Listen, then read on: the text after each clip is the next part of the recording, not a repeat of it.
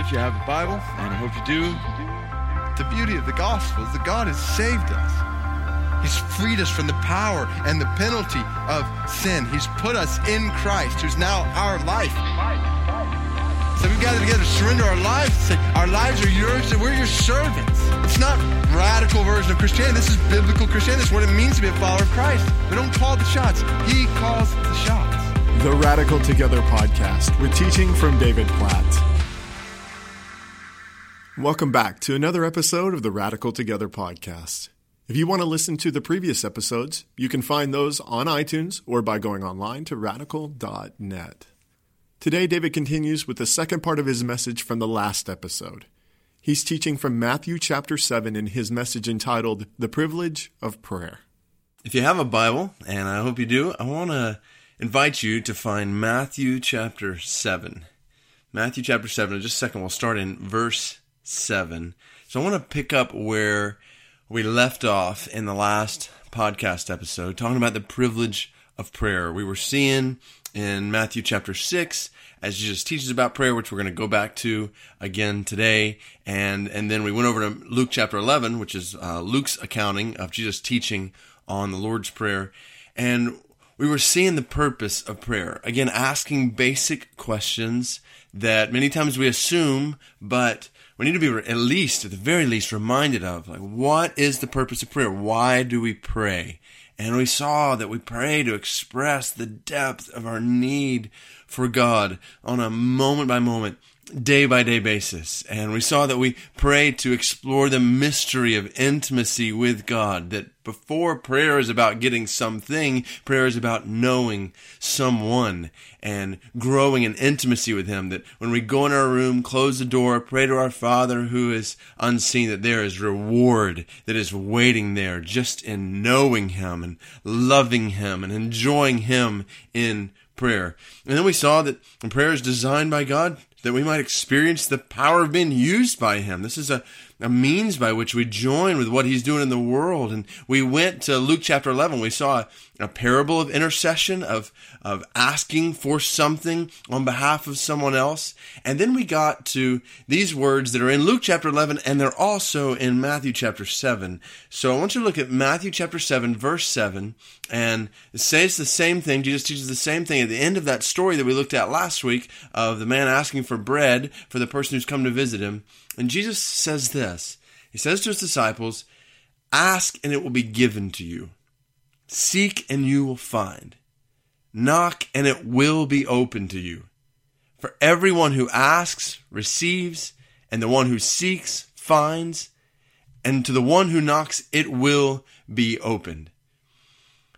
Or which one of you, if his son asks for him bread, will give him a stone? Again, the same thing that we saw in Luke 11. If he asks for a fish, we'll give him a serpent. If you then, who are evil, know how to give good gifts to your children, how much more your Father in heaven, who is in heaven, give good things to those who ask him. So ask and it will be given you, seek and you will find, knock and it will be open to you. So when we hear these words, many of us think, and I'm hearing this, sounds like a promise from Jesus, but I've asked for things and I've not gotten them. So what does that mean? Ask and it will be given to you because I've asked for specific things in my life or in others' lives on behalf of others and it's it's not happened. So what does that mean? Well, that leads us then to the next next question. So not only why do we pray or who are we praying to, but what do we pray for? And it's at this point that I just want to give you from from the very beginning what I what I would call the secret to prayer and specifically addressing what we pray for. So what's the secret to prayer? What's the secret to asking and it will be given you, seeking you will find, knocking and knowing it'll be open to you? And it's twofold. So here's where it starts. One, the secret to prayer is starts with making your wants God's wants. Make your wants God's wants. So think Psalm 37 verse 4 here. Delight yourself in the Lord and he will give you the desires of your heart. In other words, he will, he will put his desires in your heart so that you desire what he desires. And this is why what we talked about in the last podcast episode was so important. This is the mystery of intimacy that we were talking about. So when we, in prayer, We go in our room, we close the door, we get alone with God, and what happens is we begin to want in our lives what He wants in our lives. We begin to want in others' lives what He wants in others' lives. We begin to long for what He longs for. And this is so significant in prayer. If we skip this step, we miss out on the point of prayer altogether. We can't go on to the second part of this. So it starts with, prayer starts with making your wants God's wants. And then, so step two, then ask for whatever you want and it will be done for you, Jesus says. It's the same thing he says to his disciples in John chapter 15. If you abide in me and my words abide in you, ask whatever you wish and it will be done for you. When we want what God wants, then we are free to ask for whatever we want. And this is the design of God for prayer. So what does God want? What does God tell us? What does Jesus teach us to pray for? And that leads us then back one page in your Bible uh, to uh, Matthew chapter 6, back to the teaching, his teaching on the Lord's Prayer. What I want to do is I just want to walk through very simply the Lord's Prayer and see what Jesus taught us to pray for, what he taught us to ask for. So, what do we ask for? Asking will be given you. What should we be asking for in prayer? What is, how does Jesus answer that, that question? And there's a few different things here. One, he says, ask God for his glory. Ask God for his glory. Matthew chapter 6, verse 9. Pray then like this Our Father in heaven, hallowed be your name. Now, that is not an ascription of praise to God as much as it is a petition for God to be praised. And that's that's a significant difference. Now it's it's altogether right to ascribe praise to God, to say in a Psalm 63 kind of way, Oh God, you are my God. Earnestly I seek you. My soul thirsts for you. My body longs for you. Holy, holy, holy is the Lord God Almighty. The whole earth is full of his glory. Uh, Isaiah chapter 6 or Revelation 4 and 5, which is part of where I've been in my, uh, quiet time in, in the Word uh, recently and just sing, Worthy are you, our Lord, to receive wisdom and power and might and glory and honor. So it's altogether right to ascribe praise to God. But when Jesus is teaching us to pray here in the Sermon on the Mount, when he says, Our Father in heaven, hallowed be your name, this is a request. This is a petition. Not a description of praise, but a petition for God to be praised. In other words, our Father in heaven, hallowed be your name. God, cause your name to be hallowed in all the earth. That word hallowed, to, to be made known as holy. Cause your name to be made known as holy in all the earth. Cause your name to be made known as holy in my life and my family and in my church and the world around me. Cause your name to be made known as the sovereign Father who is in heaven, as the Holy One who is above all. Oh God, show 2 Samuel chapter 7 that there is none like you. 2 Samuel 7 22. There is none like you. There is no God besides you. This is what we're, we're praying for. God says, ask, Jesus says, ask that the Father's name would be known as the Holy One and as the coming King. Your kingdom come, your will be done on earth as it is in heaven. So think about how this informs the way we pray. We go in our room, we close the door, we're praying to our Father's unseen. What do we pray for? What do we ask for? We ask God for His glory. God, cause people to hallow your name. God, bring people to submit to your kingdom. God, enable people to obey your will. Your will be done, which includes our life. Enable me, enable my family. May your will be done in my life and my family as it is in heaven. May your will be done in this person's life and this person's life. God, enable them to obey your will. Bring more people to submit to your kingdom. Cause more people to hallow your name. And these are prayers that God promises to answer. That God desires to answer as we call out to Him for His name to be hallowed in all the earth. This Ezekiel 36, verse 23, God says, I will vindicate the holiness of my great name. The nations will know that I am the Lord when, when through you I vindicate my holiness before their eyes. The, the picture we have from cover to cover in Scripture is a God who delights in glorifying himself, desires to see his name praised among all peoples. And so this is the starting point of our asking in prayer is we're asking God for his glory. God, cause your name to be known in my life, in my family, in my church, and all the world. So start there, asking God for his glory. And then, so keep going, ask God for his gifts. For his gifts. So glory and gifts. Give us this day our daily bread. Matthew chapter 6, verse 11. This is where we're reminded of Exodus chapter 16 when God's people were, were, were wandering in the wilderness. God provided them with food on a daily basis, bread from heaven, manna from heaven. They would wake up in the morning and God would literally give them their daily bread. It only last for a day. They would depend on Him to supply new bread the next day. They couldn't carry it over. So they needed daily bread for God. And God gave it to them. Deuteronomy 8, verse 3 tells us that God gave them gave them bread like this to sustain their faith on a daily basis. To not just satisfy their hunger, but sustain their faith. It says in Deuteronomy 8 3, He humbled you and let you hunger and fed you with manna, which you did not know, nor did your fathers know, that He might make you know that man does not live by bread alone, but lives by every word that comes from the mouth of the Lord. And so He was teaching them to in Exodus chapter 16, he's, this is what he says in Deuteronomy 8. He's teaching them to depend on him for their daily sustenance. And oh, how we need to pray like this. Give us this day, God, our daily bread. Now, let's be honest. Most people listening to this, we live in a culture where praying like this makes no sense to us. We are so well off that it doesn't make sense to pray for our daily bread. Like we know we're going to have bread today. We, you most of us don't wake up in the morning saying, God, please provide me food. But this is exactly where the problem lies. We're a people who have so much that we have grown accustomed to depending on our things to satisfy us instead of our God. We don't need to ask for daily bread. Most of us didn't ask for it today because we can take care of that take care of that on our own. But this is what we need to realize. God help us to see we can't take care of that on our own. We need God. Everything we have is a gift from God that is not guaranteed. Every breath we take is a gift from God that is not guaranteed. This is so important. I'm convinced as I, look at my own life and then I look at the state of Christianity and Western culture around me. One of the greatest reasons why we, I believe, are so casual and flippant with prayer is because we actually believe we can sustain ourselves.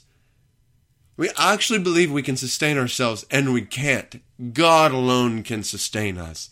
God alone can satisfy our hungers and our needs. And prayer, so follow this, prayer is the guard in our lives that keeps us from thinking that this world can give us what we want when only God can give us what we want. That prayer is the guard in our lives that keeps us from thinking this world can give us what we need when only God can give us what we need. Again, this goes back to the purpose of prayer. We express the depth of our daily need for God in prayer. God, I pray for food today. God, I pray for for life and breath and this and that, all the things that we need all the things that we want, we're going to Him for because He, every good gift come comes from His hand. We can't sustain ourselves. We are not a self sufficient people. We are a God dependent people. And prayer is the daily, continual reminder of that reality. So we ask God for His gifts. We ask God for His glory, for His gifts. Now keep going. We ask God for His grace Give us this day our daily bread, verse 11, and forgive us our debts, as we also have forgiven our debtors. So forgive us our debts. Four simple words that open the door to the vast storehouse of heaven's mercy.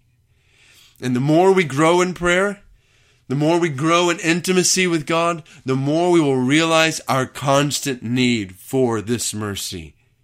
I'm convinced that our, our time asking God for grace, especially His forgiveness for our sins, that, that will only increase as we grow deeper in our relationship with God in prayer.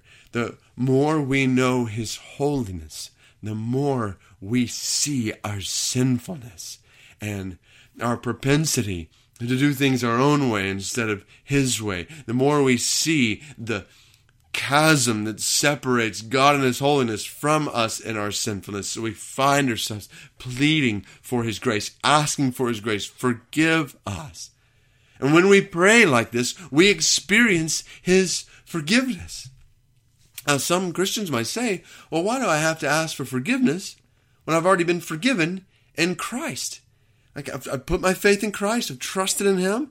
So, do I need to ask for forgiveness in order to be forgiven in Christ? Am I not already forgiven in Christ because of the price He's paid on the cross? And this is where I want to encourage you to think, not with a picture of a, a courtroom where judgment is being pronounced. So, yes, God has, by His grace, already in Christ, declared you not guilty before Him. And you can rest in that. You can rejoice in that on a daily basis that you have already been declared not guilty before God solely by faith in the finished work of Christ on your behalf. So when we hear, uh, forgive us our debts, or, or we're thinking, ask God for His grace, ask God for forgiveness of your sins, don't picture a courtroom where judgment has already been pronounced. Instead, picture a family Picture a family where a, child is confessing his sins. When my eight year old uh, disobeys me, which happens occasionally, and he comes to me and he says, Daddy, I'm sorry for doing this. At that point, he's not he's not asking if he can stay in the family. He's not wondering if he's still my son. He's my son. He's my he's he's a part of the family. But so that that's not up for question. But his confession of sin is is less about remaining in the family. It's more about restoring intimacy with me as his dad. And so this is why we pray on a continual basis, on a daily basis. We're praying, God, I, I, pray that you forgive me for this. I pray that you forgive me for this because we want to grow in intimacy with God. The kind of picture we see in Psalm 51 where uh, psalmist where David says, I know my transgressions, my sin is ever before me. Against you, you only have I sinned done what is evil in your sight. So you may be justified in your words and blameless in your judgment. So we're, we're asking God for his forgiveness continually on a daily basis and specifically. So not just confessing sin generally, but specifically examining our hearts. Psalm 66 verse 18, if I had cherished iniquity in my heart, the Lord would not have listened to me. So we don't want to cherish any iniquity in our heart when we come before God. We, we want to confess our need for His grace, confess our sins to Him. And the beauty is some can think, well, that's just depressing just thinking about your sins, but not when you remember who you're confessing them to. You're confessing with the God who loves you, your Father in heaven, who has made a way for you to be forgiven of all your sins, to cleanse you from all your iniquity, that Christ has paid the price on the cross for your sins. So you need not fear confession of sin before Him. This is something we gladly do. We humbly, but gladly do because we know He loves us and He stands ready to dole out His grace. And as we experience His forgiveness, now we, we can't leave this out because this is part of what Jesus is teaching here. Forgive us our debts as we also have forgiven our debtors. So as we experience His forgiveness, we extend His forgiveness to others. Just as the Father pours out his forgiveness freely, we do the same. And so this is where I would I would encourage you. If there are any seeds of bitterness, grudges, just harboring need for revenge in your heart toward anyone, maybe small or big, I want to encourage you, hear from the Word of God that as we receive God's forgiveness, his design is that we radiate it to those around us, that we reflect His forgiveness. In fact, our intimacy with God, Jesus says, is dependent on this.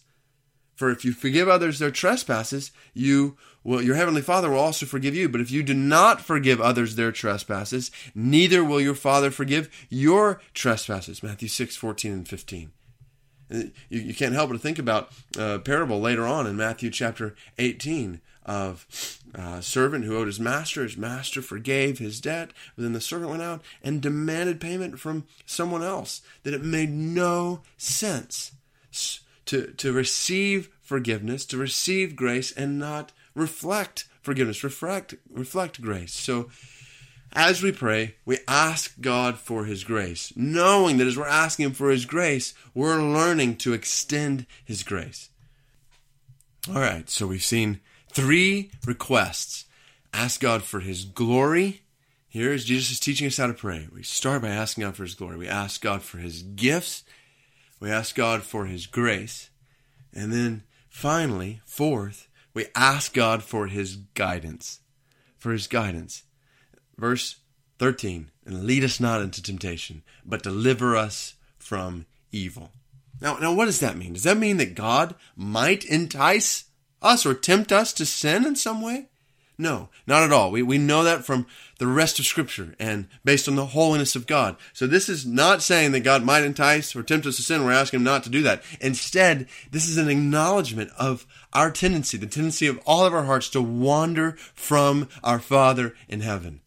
We're all prone to wander. We are weak, and so we pray because we know that we need the protection He gives amidst every temptation we face. Think 1 Corinthians chapter 10, verse 13.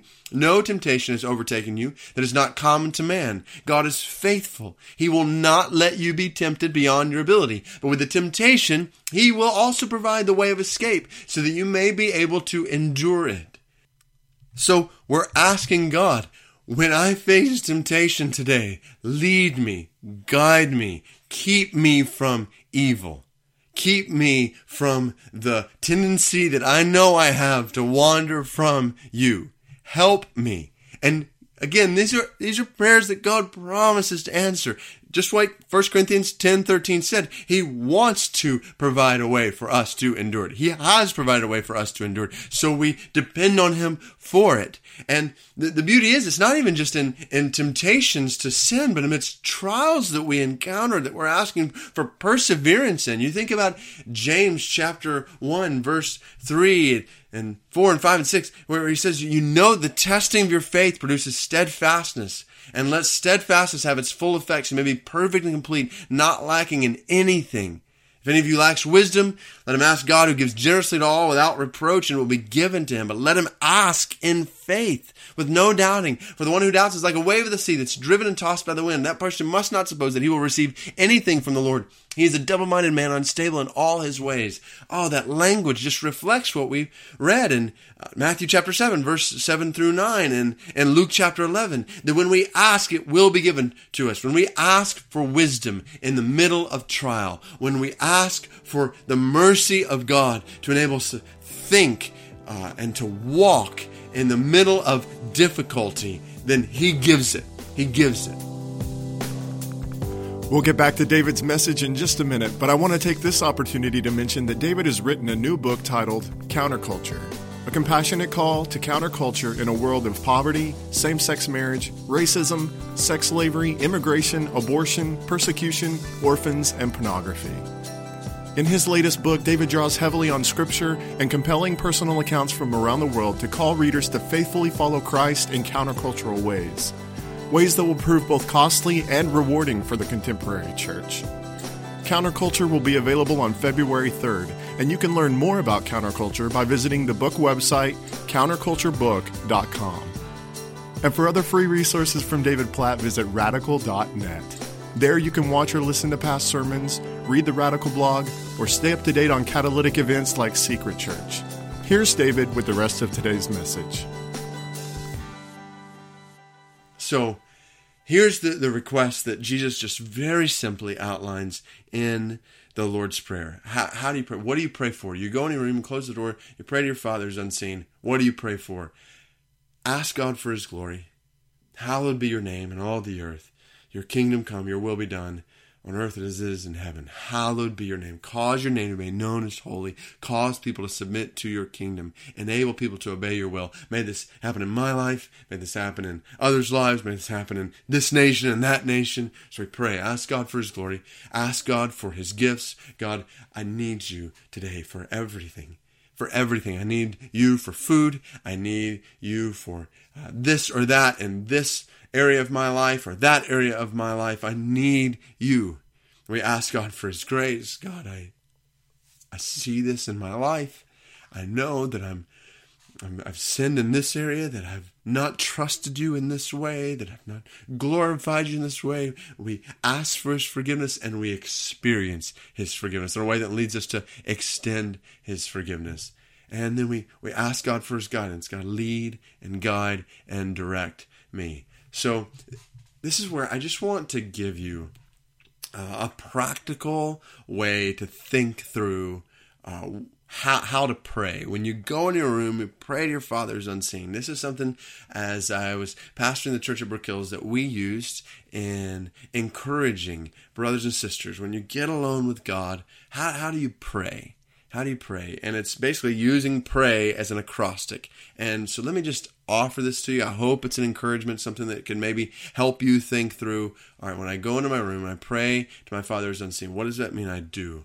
So pray, P, praise. So start, yes, by ascribing praise to God, by worshiping God for who He is. This is how I begin my time with the Lord in the morning, which uh, in a Psalm 5 3 kind of way. I just want to wake up and, and as soon as possible get into time with God where I'll either, I may start with His Word because His Word, which I'm going to talk about in a couple of weeks in a podcast, um, His Word leads us to praise. His Word leads us to prayer. I want to show the relationship between the Word and prayer, but just reading God's Word will oftentimes just uh, result in, in prayer or reading out Psalms to God in praise to God. And so just begin to ascribe praise and honor to God, to express love for God. Many times I'll start to sing. I don't have, I'm not very musically gifted, and uh, uh, but that's the beauty of being in a room where nobody else is there because you can sing. Sometimes I'll I'll I'll be in silence. Sometimes I'll turn on music. Uh, sometimes sitting. Sometimes standing. Sometimes on my knees. So I would just encourage you, spend time just worshiping God for who He is. Just praising Him. God, you are, you are. I praise you because you're this. I praise you for that. And, and there's thanksgiving, obviously, that can flow in that. And God, thank you for this. God, thank you for that. Just worship God for who He is. So start there. P, praise. And then R, repent. So to do what we just talked about, to confess your sin to God acknowledge your need for Christ. So spend time, and this is it really does follow well on the heels of praising God because as your as your mind's attention and your heart's affection is fixed on the holiness of God, then you start seeing your own sinfulness and you start to examine your heart. And as you do, you confess your sin. One of the things I'll often do is just is write this out. I'm a big proponent of journaling. Uh, this is certainly by, by no means some legalistic requirement that we should do, but I just find that it's really helpful uh, when I'm spending time with the Lord to write out prayers to God, prayers of praise, uh, prayers of confession of sin, and then uh, I'll do the same as I'm reading through the Bible. I'll just be writing down different things I'm observing, and, and it's just a, uh, a journal. So don't think like diary, dear diary. It's more just a, a way. And this is the, one of the reasons this is really helpful for me is it helps keep my mind focused. I know uh, many times in prayer I have a tendency, such a tendency for my mind to wander and to all kinds of different things. But but writing things down, whether and I usually do it on, on my computer or an iPad or, or whatever, uh, or you can write it down obviously uh, with pen and paper. But it helps me keep my mind focused, and it also provides this this uh, reflection of the the relationship that I have as I look back and I see what God has been teaching me. I see where I've fallen short and His grace has met me where I, I, I needed it most. And And so, anyway, I'll write out confession of sin and knowing that repentance like this just leads to restoration of relationship and growth in intimacy. So, praise, repent, and then ask. Ask for these things we just talked about. This is what guides my time with the Lord in the morning. So, asking God for His glory. So not just I praise you, but God, so make your praise known in this way and that way. And I'll start to pray specific things for specific people groups. God, make your name known as holy in this people group. God, make your name known as holy in this family. God, provide for them. Show your power in this circumstance. So just praying for different things, asking God for His glory, for His gifts, for His grace, His guidance, and all the ways we just talked about. So God, hallowed be your name in my life, in this person's life, in that country, in that people group, in this current event that's going on. Your kingdom come, your will be done in, in my life, and this person's life, in your church, in this way. Give us this day our daily bread. I need you for this today. I need you for that today. God, this person needs you for this. This person needs you for that. And so we just begin to, to ask, we begin to intercede for particular needs in our lives and others' lives. There are so many ways you can approach daily intercession, but one one encouragement that I've received that I, I've, I usually implement in my, my own time with the Lord is just to do when it comes to intercession, be both spontaneous and planned. So spontaneous and planned. So spontaneous, I, I wanted I don't want to be rigid in my time in prayer, so rigid that uh, there's not room just for the Spirit to prompt me, Spirit of God to prompt me to pray for this or that, and things that I maybe not have thought about praying for. Uh, it was really neat. Even just last night, I saw uh, a woman and her husband, uh, and I was talking to her. Her husband was was off, and I just said, "I just want you to know that." Uh, the Lord brought you guys to my mind recently, and I've been praying for you. And uh, and it was just one of those random things, seemingly random, but I'm trusting, controlled by the sovereignty of God. And I was led to pray for them, and I know they've been walking through some hard times. So, so anyway, to be spontaneous at the same time, I think it's also good to be planned. So I have a, a prayer list of sorts where, where I want to pray for specific and different things in my life on a daily basis. There are so many people and things that I want to pray for, and even for the people in my life, for Heather, for my wife, for my four kids, for other members of my family, for friends, for uh, people that I'm a part of leading in IMB. So, how do I pray for all these people and all these things? And so, this prayer list is a is an intentional way that I kind of spread out from Monday to Friday, where I pray different things on different days for different people. So take just just Heather and my kids for example. I'll pray on one day specifically for this or that part of their life or their character, their growth in Christ, or uh, my kids' growth in manhood or womanhood, or their future spouse or children. So I want to be intentional about praying for all these things. Then I pray for different friends on different days. I pray for the church that I'm a part of in different ways on different days. I, I pray for uh, other churches and, and others in other other churches across North America, and then church planting teams around the world, and and pray for people groups in this way or that way. I, I've been hugely helped by Operation World. Just uh, that's been a regular part of my uh, journey in prayer for a long time now. Where uh, and you can go to operationworld.org and there's a daily prayer uh, that that comes up. That if you start in January and you end in December, then you'll end up praying for every single country in the world and it's got information on unreached people groups in different countries and how to pray for those different countries. There's a variety of prayercast videos that actually uh, lead you to pray for a particular country. So that i'm just i'm just sharing that as, as what i do but i would encourage you to think through okay how are you going to be intentional in your praying in your praying? How are you going to be intentional to pray for this or that and at the same time leave leave room for spontaneity in that. So ask, ask God for His glory, for His gifts, for His grace, for His guidance, and, and intercede on behalf of needs in your life and others' lives. And then all that leads to, so P R A Y, praise, repent, ask, and then yield.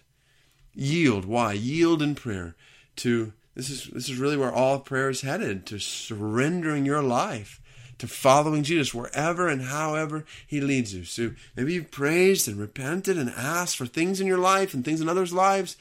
Now it just makes sense. Your life is going to be different.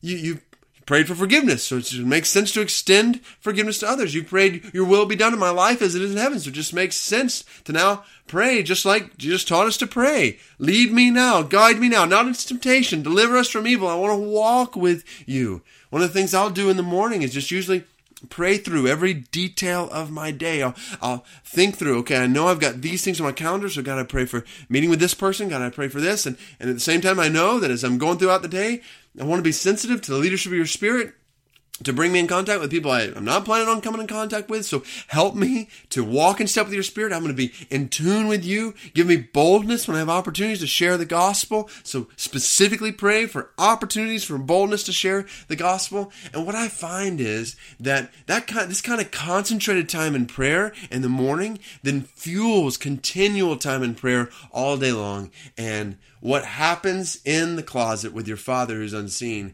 then just flows over into every single facet of your life where you're dwelling with God all day long. Where, where you read a passage like Psalm 84, talking about how lovely is your dwelling place, O Lord of hosts. My soul longs, faints for the courts of the Lord. My heart and flesh sing for joy to the living God. And the psalmist there is talking about wanting to be in the presence of God, which was pictured in the temple in that day, tabernacle in the Old Testament. The beauty is, though, you and I have the privilege of daily, moment by moment intimacy with God. Our bodies are the temple of the Holy Spirit. He dwells in us. And, and so let's not forsake this privilege of prayer in concentrated time, the beginning of a day, maybe it's at the end of the day, but concentrated time that fuels continual time in prayer, where we truly, where we truly